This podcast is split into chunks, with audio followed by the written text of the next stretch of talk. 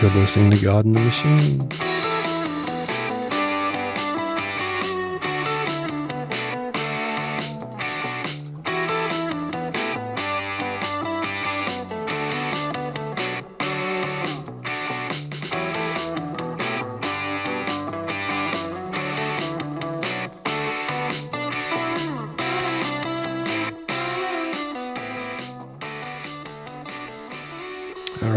Few announcements before we get to our guest tonight. Uh, the Tennessee Motorcycle and Music Revival is going to be coming up on May nineteenth through the twenty-second. That's going to be at the Loretta Lynn Ranch here in Hurricane Mills, Tennessee. They got camping and dirt bike trails, and this year's musical headliner is going to be Reverend Billy F. Gibbons. And I think this is the sixth year. And it's going to have to be the best one yet, so make sure you get your tickets. They got general admission and all V I P passes are still on sale at motorcycle and music dot com. That's motorcycle and music dot com. Bring the family. Come spend some time in the heart of Tennessee. Sean Ponte was in an accident. He lives down in Daytona, Florida, and they set up a GoFundMe for Sean for his medical bills. His friend Mandy Macaro, I think that's how you say her name, is having a benefit for Sean at the Saints and Sinners Pub. That's in Ormond, or uh, what is that? Ormond Beach, Ormond Beach down in Florida, and that's going to be happening towards the end of this month. So please give what you can and uh, help him out. He's kind of a Daytona fixture down there, and he's going through a tough time. My guest tonight is Fish at Shiners Unlimited. Fish has been building motorcycles, traditional bobbers, and choppers for the past, uh, I don't know, I think like ten or eleven years by now. He is a amazing fabricator. He's got a great eye for detail, and he's one of the nicest guys in the scene. So please give a warm God In The Machine welcome to Fish. How you doing, Fish? How's it going, man? Good, good. It's good to hear you. Um, what's the weather like there? Where are you in Detroit? Where are you in outside of Detroit? I'm in Pontiac, Michigan. Pontiac, Michigan. Okay. Weather is uh, Michigan. Yeah. A couple days ago was about fifty-five degrees. Yesterday was about fifteen to twenty degrees, and today was twenty-five. Oh man, it's that time of year, huh? How long you been riding? You been riding since you were younger, or how long you been riding? Yeah, so uh, my grandfather, he bought me a dirt bike. Man, I had to be probably seven or eight years old. I've been bugging him and hauling on his ear to get a motorcycle for me, and I helped him fix the foundation on his house and the roof and everything. And one day he surprised me. I came home from school. He said, "Don't go out in that woodshed. Whatever you do, don't go out there." You know, the first thing I did was go out there, and right enough, there was a dirt bike waiting for me. It was a little fifty c c Suzuki. Beat to hell. Still had the price tag on it, two hundred seventy-five bucks. Oh wow. Did he ride too? No. No, he didn't ride. Back in the day, I'm sure he did. He fixed a lot of stuff. He was a mechanic, fabricator. Oh, okay. So he kind of got your uh, your interest piqued in that profession. Oh yeah, I was always with him. Wrenching in the garage, helping him.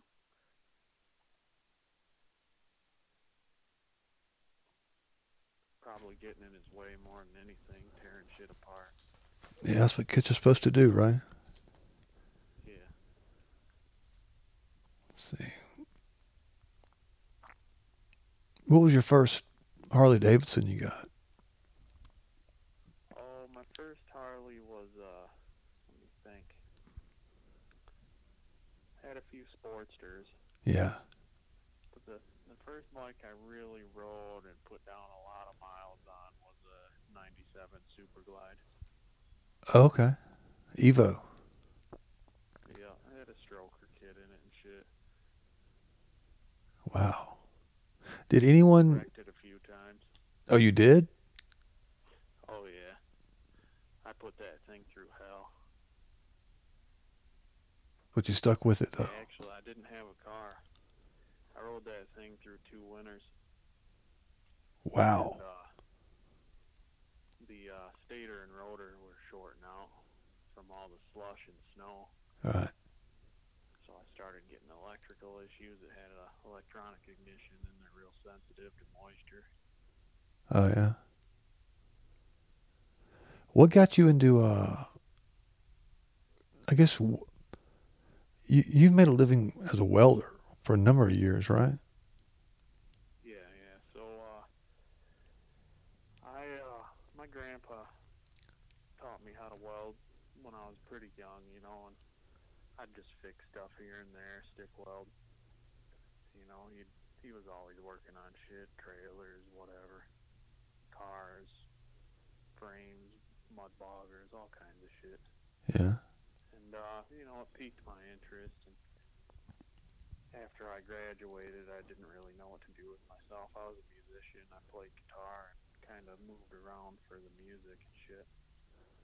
And, uh, found myself needing a, a decent paying job, so I went and got a real shitty production welding job. And uh,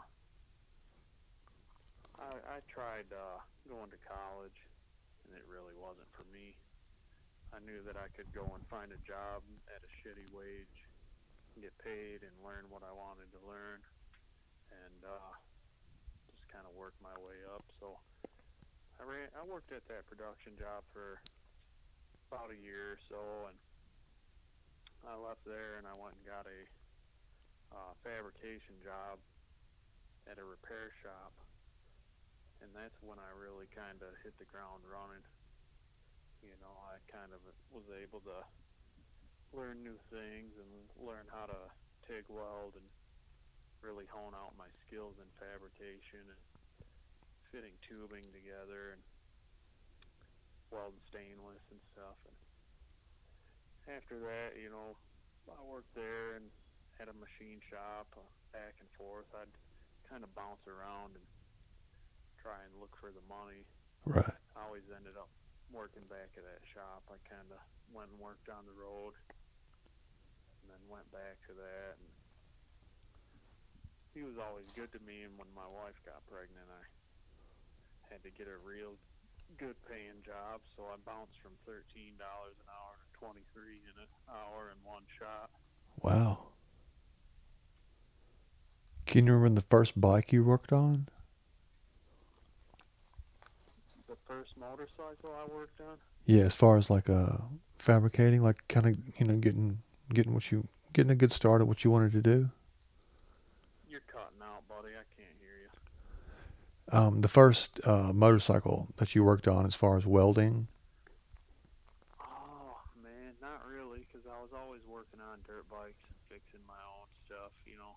I worked on a lot of small engines as a kid, tractors and snowmobiles, mini bikes and go-karts and shit.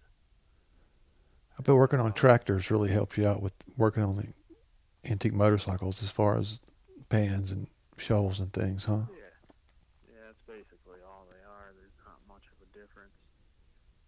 From the overhead valve stuff. Right.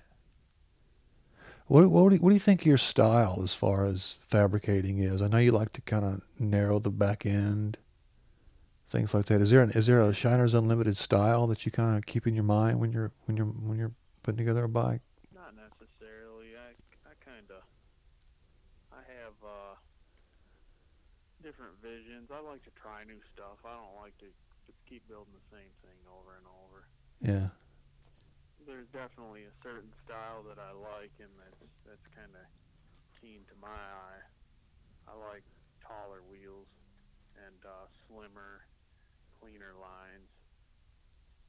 You know, I don't like really drastic, contradicting lines. Right.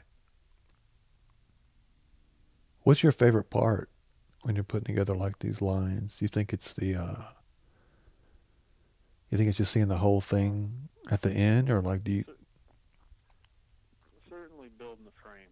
That's what I like to do. Yeah, that's the structure of the whole motorcycle. That's the backbone of the bike, and that's that's where you get all your lines and right. Just frame geometry. I like messing around with different things and getting the frame to sit lower to the ground, but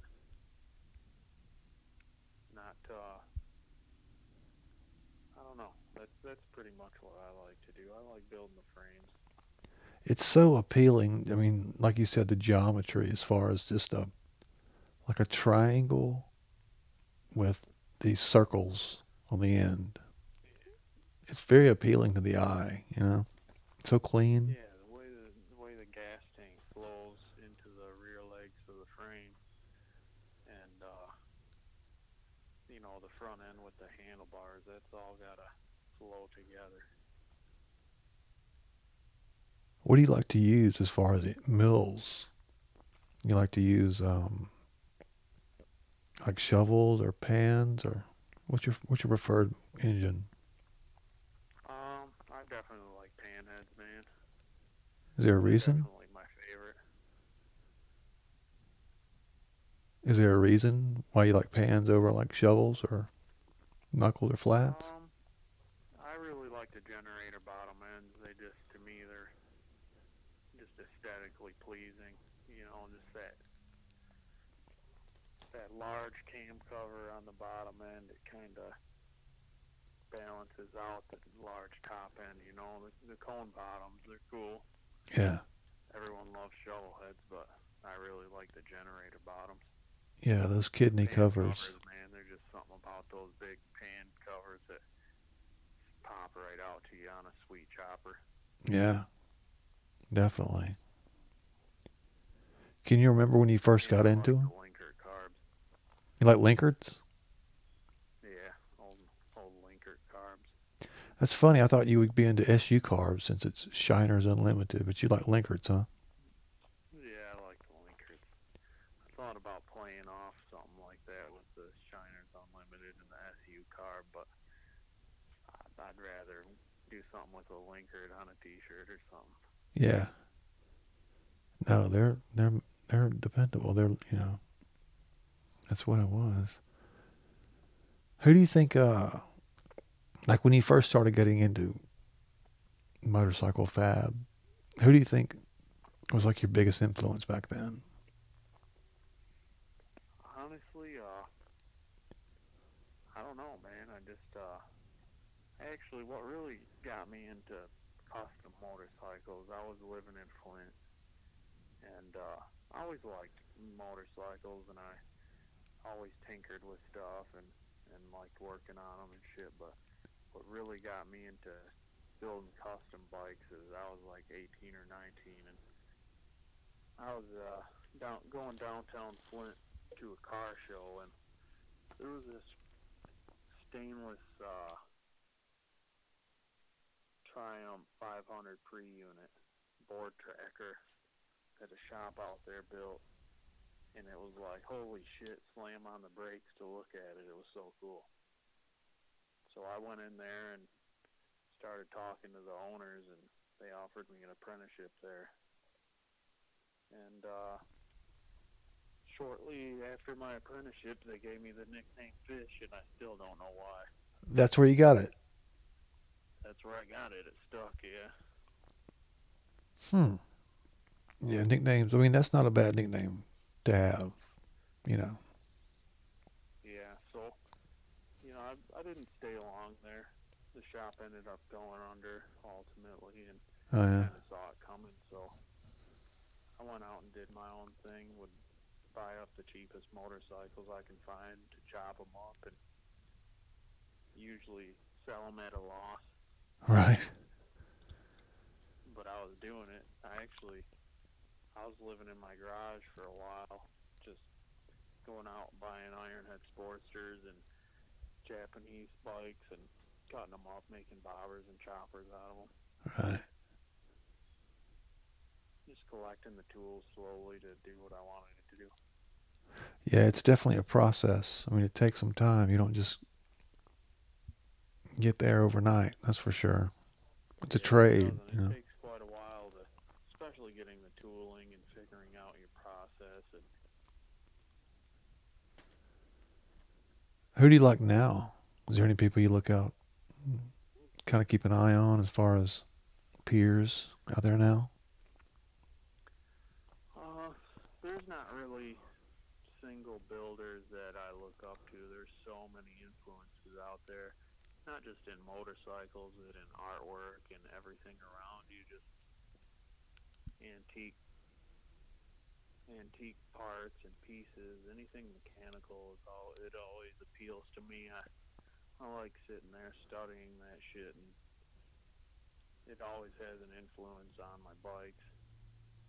I take from everywhere, not just the motorcycle community to, you know what I'm saying? Yeah.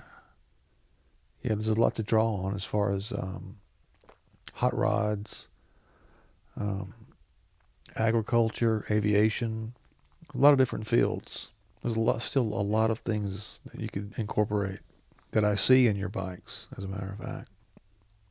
Yeah, I definitely love the sixties style.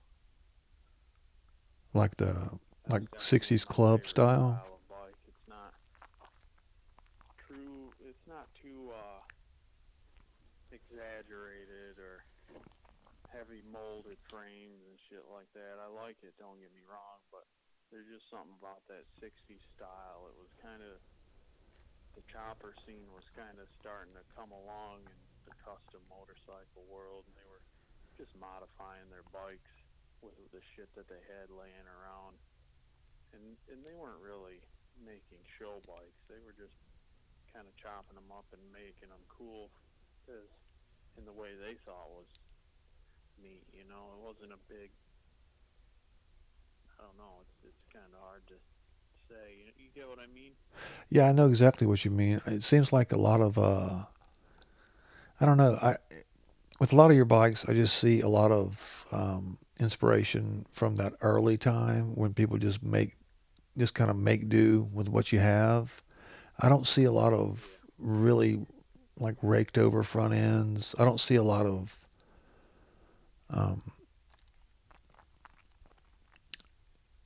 I don't know what the I don't want to say the wrong word here. I don't see a lot of anything except traditional um early days of uh of choppers in your works, you know.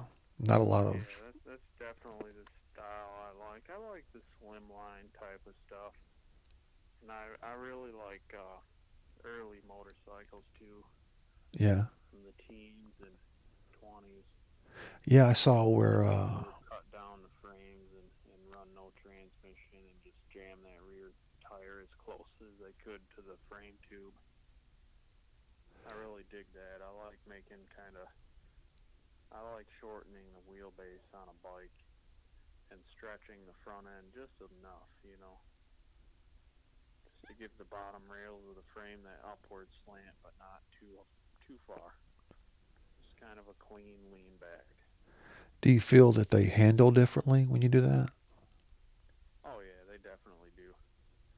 They can get around a corner a lot quicker. What's your dream motorcycle? Like if you could, if you had endless funds to, to, to build a motorcycle for someone, what do you think it would be like?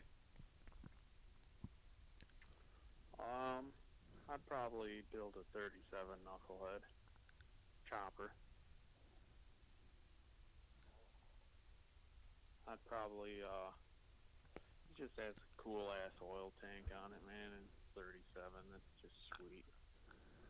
Frames all braised together. I'd stretch the front legs and uh backbone tube. Shave the casting off the neck. Oh. No. That clean oil tank. The lines are nice and tight up against the tank. I just love that look. Is there a reason why you would choose a thirty-seven? Yeah, thirty-seven is a one-year only oil tank. I think it's a one-year only. Um, born in thirty-seven. Who was? My grandfather. grandfather. Oh. Got me into basically anything mechanical. Oh, that's great. Yeah. Yeah, that's cool.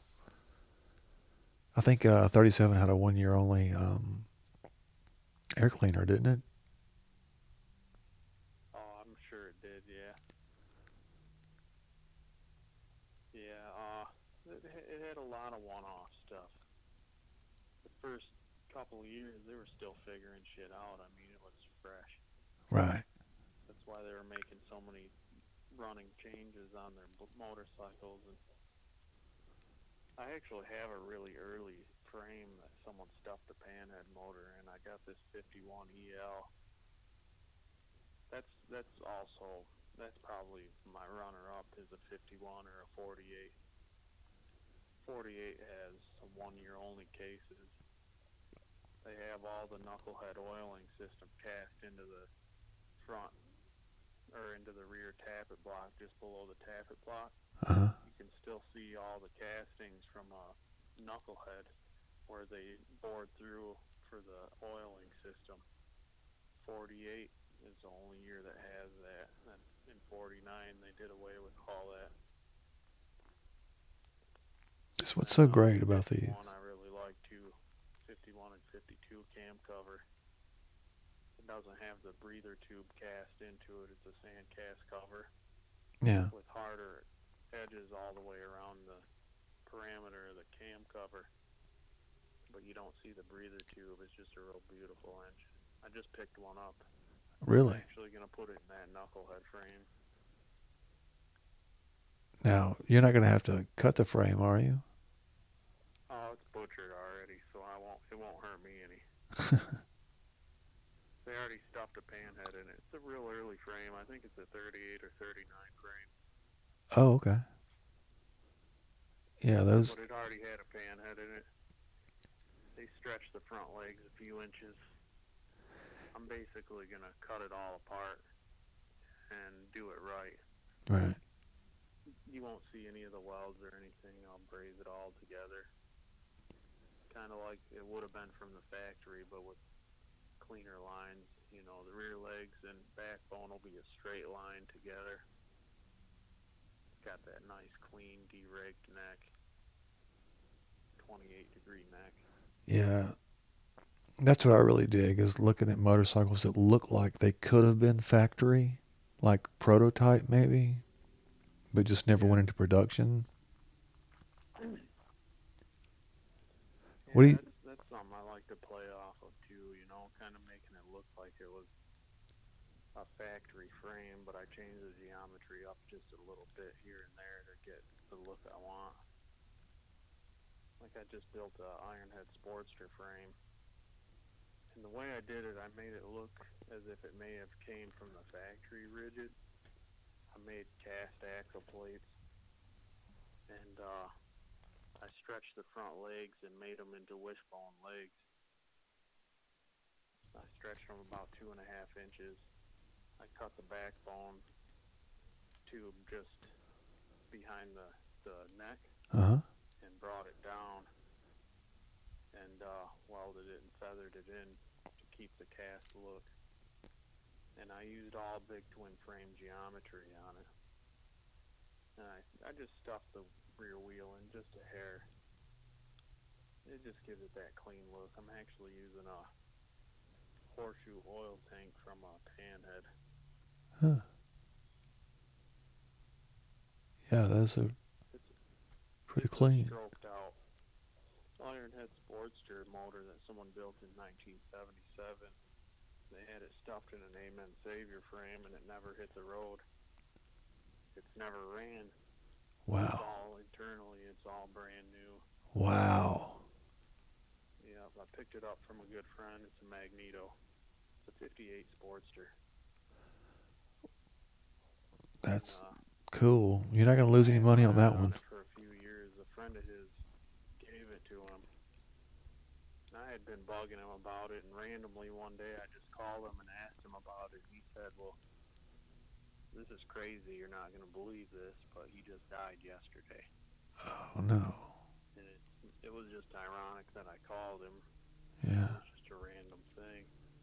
He he's like, I think you need this, uh, engine is going to go to you, man. You're deserving of it, and I know you'll put it to use and get it on the road where it needs to be. So he sold me the whole pile with the Amen Savior frame and stuff, and I kept the engine and sold the frame off to recoup some of the money.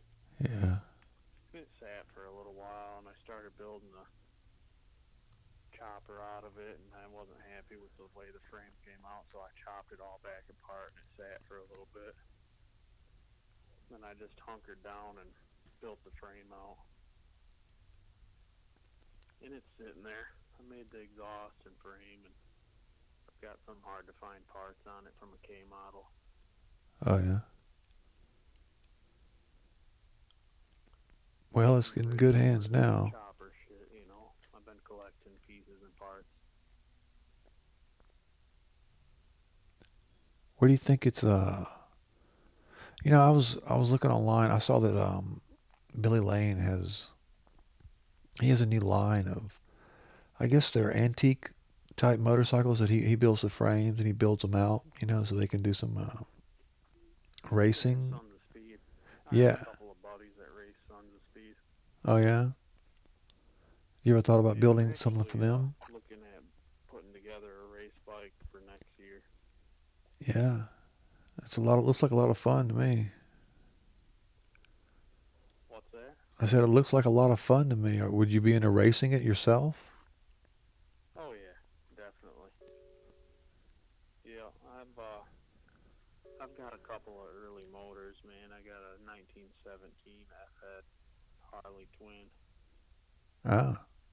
That, that's one that I want been wanting to put together, and then a forty-five engine. I've got a D L frame and stuff. Uh, I thought about kind of shoehorning a forty-five W L into it and putting a open uh, rocker top end on it with uh, Ironhead Sportster cylinders and heads, and just running exposed rockers and shaving all the fins and shit off. Yeah, that's it like a stroked out forty-five Magnum, but a little different. Just exposed rockers and shit. Yeah, that always looks so cool. You know, those exposed rockers. Have you ever thought about doing something for the uh, nine hundred c c flywheels inside the forty-five cases? Yeah, that thing sounds like it. I mean, it would definitely fly. You know, you put it on a real. What's I said it sounds like it would definitely fly. Yeah, they're they're definitely cool little motors. I had that one forty-five Magnum.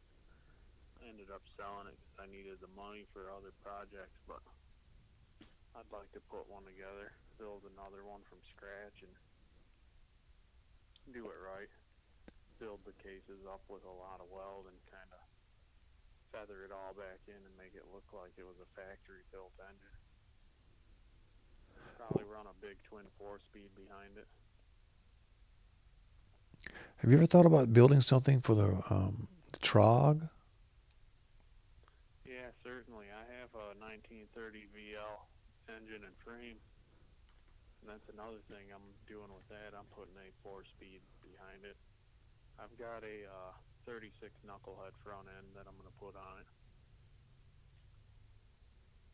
And a uh, set of eighteen-inch wheels. Wow. Got a lot of projects. Right. Running out of space.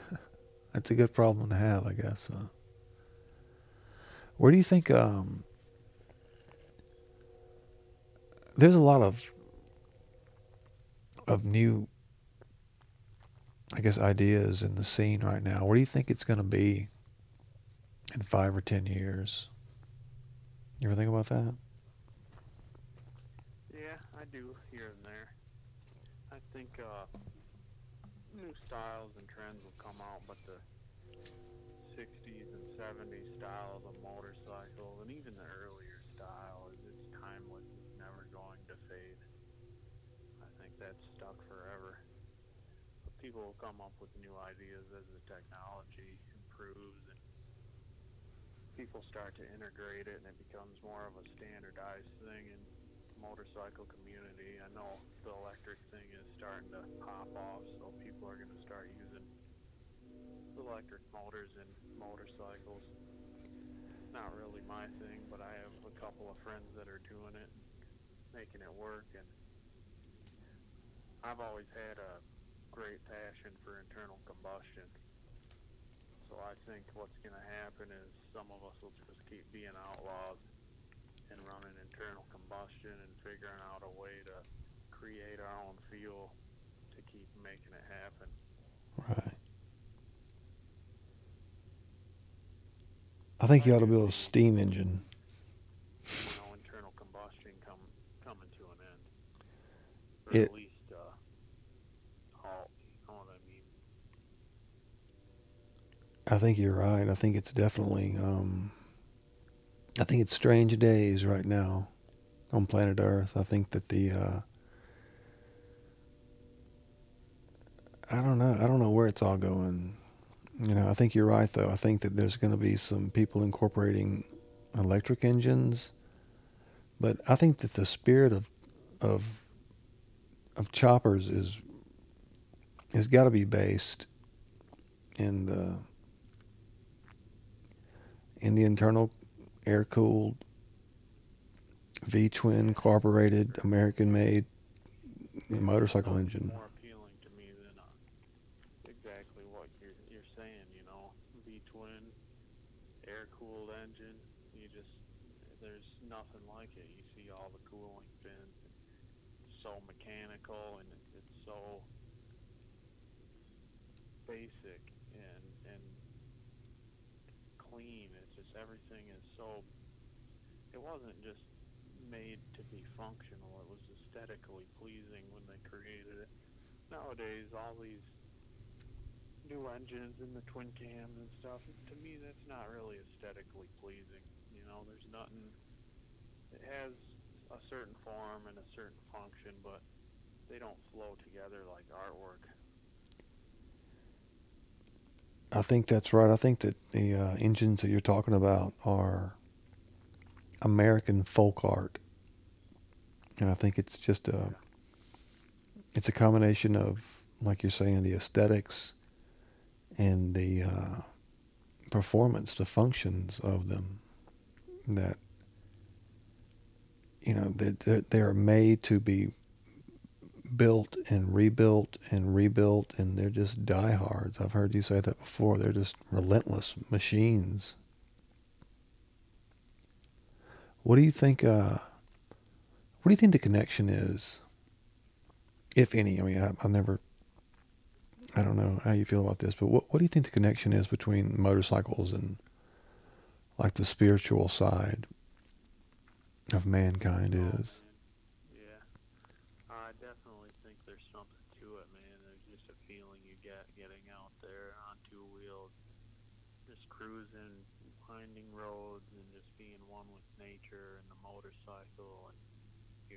And it's just, there's a certain freedom about it, almost like growing wings and flying away.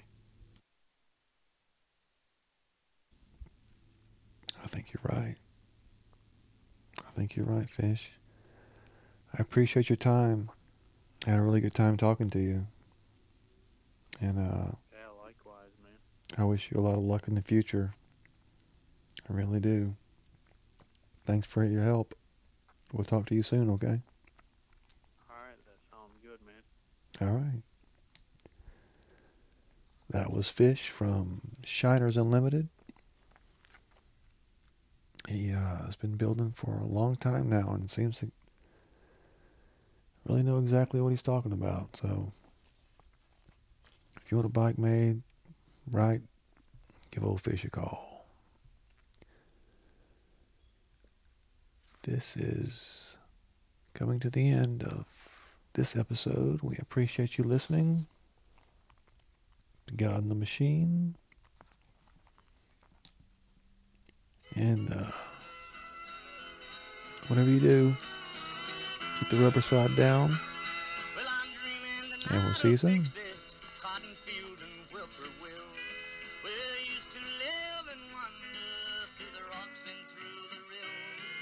I can see my old dear mammy while around the place she goes. On my farm in Louisiana,